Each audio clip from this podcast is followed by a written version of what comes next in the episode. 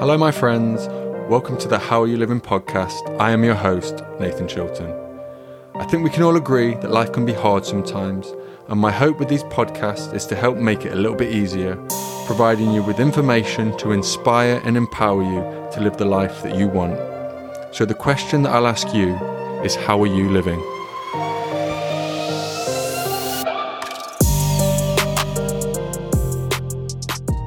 Hi, guys, welcome back to the podcast. Hope everyone's doing well. So, today's podcast is all about self care. And I know this is a phrase or a couple of words that gets used a lot, but I really want to break it down to make it really simple, but also simplify the importance of how you care for yourself. Because we all know that how we care for others isn't always a true reflection of how we care for ourselves. And I think that this is due to the misconception that caring for yourself is selfish, when in fact it is the complete opposite. If you aren't caring for yourself and you are putting others continually before yourself, especially caring for others, you will burn out. Your cup will get empty, and you can't give from an empty cup. So it is actually the most selfless thing you can do is to care for yourself. So, if we break down the word self care, if we look at self, so self is a person's essential being that distinguishes themselves from another. So, there's always going to be a slight difference in between someone's self care routine because, in essence, we're all very different. But that said, I believe that everyone's self care routine has to have a foundation of self care practices that help you move you towards expressing better health. So, things like are you moving well? Are you thinking well and managing your thoughts? What are your sleep patterns like? Are you getting enough rest? And what are you putting in your body? So, what fuel, what are you fueling your body with? What are you eating? And if you really hone in on those pillars of health that I've just mentioned, that's a great foundation and does tick off most things that you'd want to be doing on a daily basis to care for yourselves. And I get that life is is hectic and chaotic sometimes, and excuses of being too busy or not having enough time, I haven't got the energy, I'm not in the mood. They're all excuses really because like I mentioned at the start, if you aren't putting yourself first, you are not going to be bringing your best self to the table. So it's going to have a ripple effect on every relationship, every circumstance that you have in your life, whether it be with your, your partner, loved ones, children, work colleagues. If you are not turning up as your best self, it's very likely that those interactions that you're having won't be as successful as they could be. And this boils down to kind of just surviving in life rather than thriving. And I believe that it boils down to setting boundaries for ourselves, having enough respect and understanding towards ourselves that our health is our responsibility. It's no one else's. So when it comes to the excuses of being too busy, not enough time, you have to reframe that in your mind and think, if I don't carve out this time for me, I will be presenting myself not at my best. So if you are struggling prioritizing your self care, it needs to be scheduled. Because I know if I don't schedule things that I need to do throughout the day, it doesn't get done. So by having it written down in a diary, whether it be a paper diary or on your phone, if it's in your schedule, you are more likely to get it done. And if when you're listening to this, you're feeling a sense of guilt maybe for putting yourself first, just remember that it is the most selfless thing you can do. And setting boundaries for yourself will help everyone around you, particularly your, your loved ones, your partner, your children. So, if these people do have your best interest at heart, they should be very pro you doing anything that you can to be your best self. And one thing to bear in mind here is that if people are finding it hard to understand or empathize to why you need to set these boundaries, this isn't your problem. It is their problem. And it isn't your place to try and fix that. It is your job to try and be the best version of yourself day in, day out. That doesn't mean you can't help them, hold space for them, to help them on their journey of self discovery, but you can't use up too much of your energy and time trying to care for someone else if you aren't caring for yourself. And if I use myself as an example here, so being a chiropractor for the past decade, it's a lot of giving, it's a lot of caring. And I think for for a large part of my career, I was neglecting the fact that I needed to fill my cup up and have practices in place to recharge and put myself first, um, which is something I've learned later on in my career. But that's just a prime example that the times where I was neglecting self care were the times when I felt most tired. And in times in practice when I had my busiest weeks, when I was on point with my self care, my self care routines and daily practices, no matter how busy my week was caring for others, I would finish that week energized, ready for the weekend ahead. So, back to boundaries. There are many types of boundaries. You have physical boundaries, intellectual boundaries, sexual boundaries, emotional boundaries, financial boundaries. And yes, all these boundaries are extremely important and they are all boundaries that you need to consider.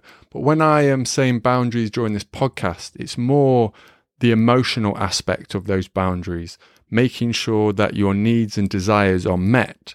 Because if your basic needs aren't being met for whatever reason, as mentioned previously, it's going to be extremely difficult to give out of an empty cup.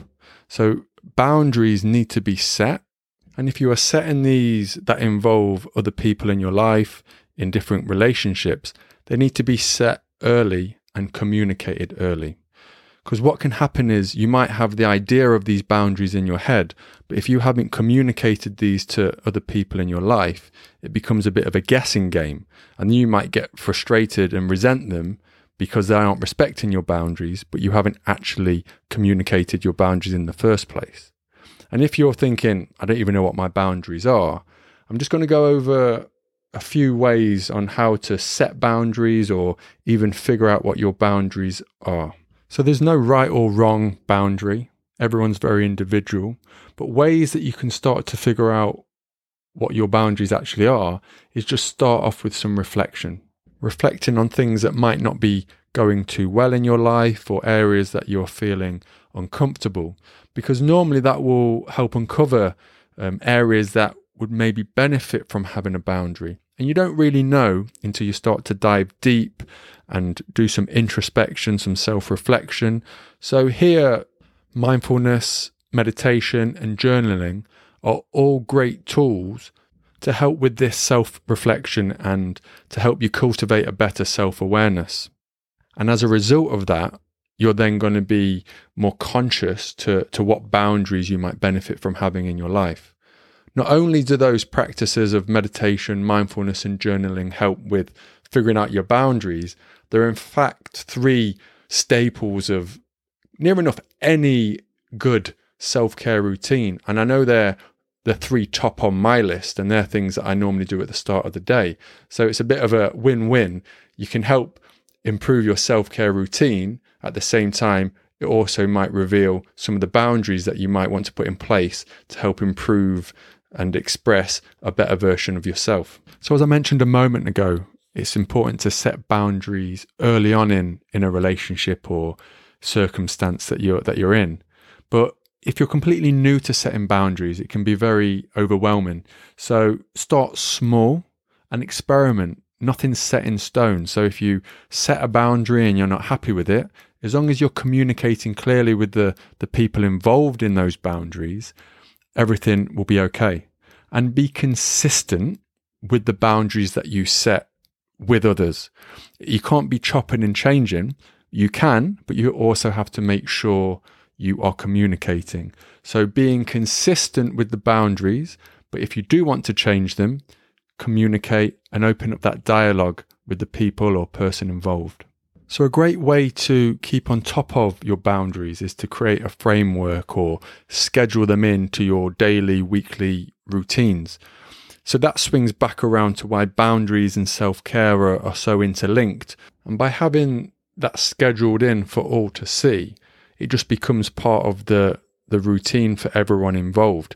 So there's no misunderstanding or misconception. If people know that on this day at this time, that is time for yourself, that has to be honored and respected that that is time for yourself.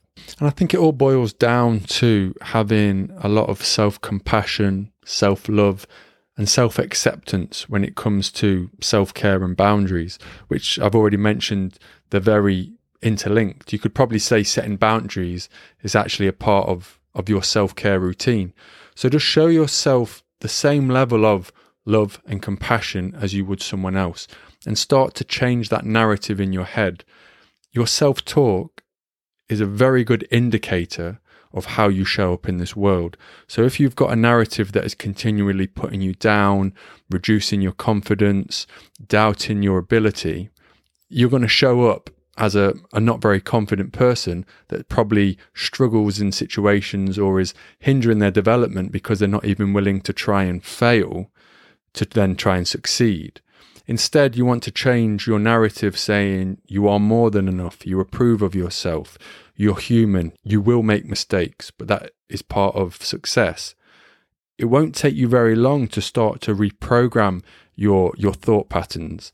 And that's something that we're blessed with as humans that if we repeat something over and over again, whether it be negative or positive, it will start to rewire how your brain works. And there's that old saying that if you learn to, to change and manage your thoughts, you can change your world. And that is true to the letter. But one reason why I think people shy away from that kind of work, because it does take time and a lot of effort. And we're in a day and age where we want everything now, that instant gratification. And it can also feel very uncomfortable dissecting and reflecting on your thoughts. So it's an easy thing to avoid, but I think it is one of the cornerstones to a self care routine is to be able to manage your thoughts objectively and and see what's going on in there and if there's anything that needs to be changed to go ahead and change it and as mentioned that is the beauty of being human that we are able to make these changes, which will then have a, a ripple effect on, on everything that we do in our life. So I just want to recap on what self care is. And what I want you to, to take away from this is that I want you to start to look after yourself as if you were looking after a loved one. So give the same level of care as you would do for a loved one. And it's important to remember that your level of self care is directly linked to the level of the health that you are able to express, which goes back to your self care routine needing to have the pillars of health previously mentioned. So, are you moving on a daily basis? What are your thoughts? Are you thinking well? So, are you managing your thoughts daily? What are you eating? So, what are you fueling your body with? And also, what is your rest, sleep, and recuperation like? Because without a solid foundation to health, it's pretty impossible to have anything else in life. You can have all the wealth, all the money, all the cars, all the houses, or the clothes, insert whatever appeals to you in the materialistical form. But if you haven't got your health, you can't really enjoy any of the worldly pleasures previously mentioned. So I just want to finish on on this and a bit of food for thought. If you think putting yourself first, so prioritizing your self-care routine is selfish. Say if you neglect yourself, always worrying and caring for other people, you can only do that for a finite amount of time until you have to start filling up your own cup. So there'll be a time, if you do this day in, day out, months, years, that you will burn out. And then when it gets to that point, you will be reliant on people helping you. So by putting yourself first, you are putting yourself in a better position to look after others, but also having more of a capacity to deal with what life throws at you without the need for others to help you. Which isn't me saying that we don't need help. We all do. It's impossible to navigate through this life on our own.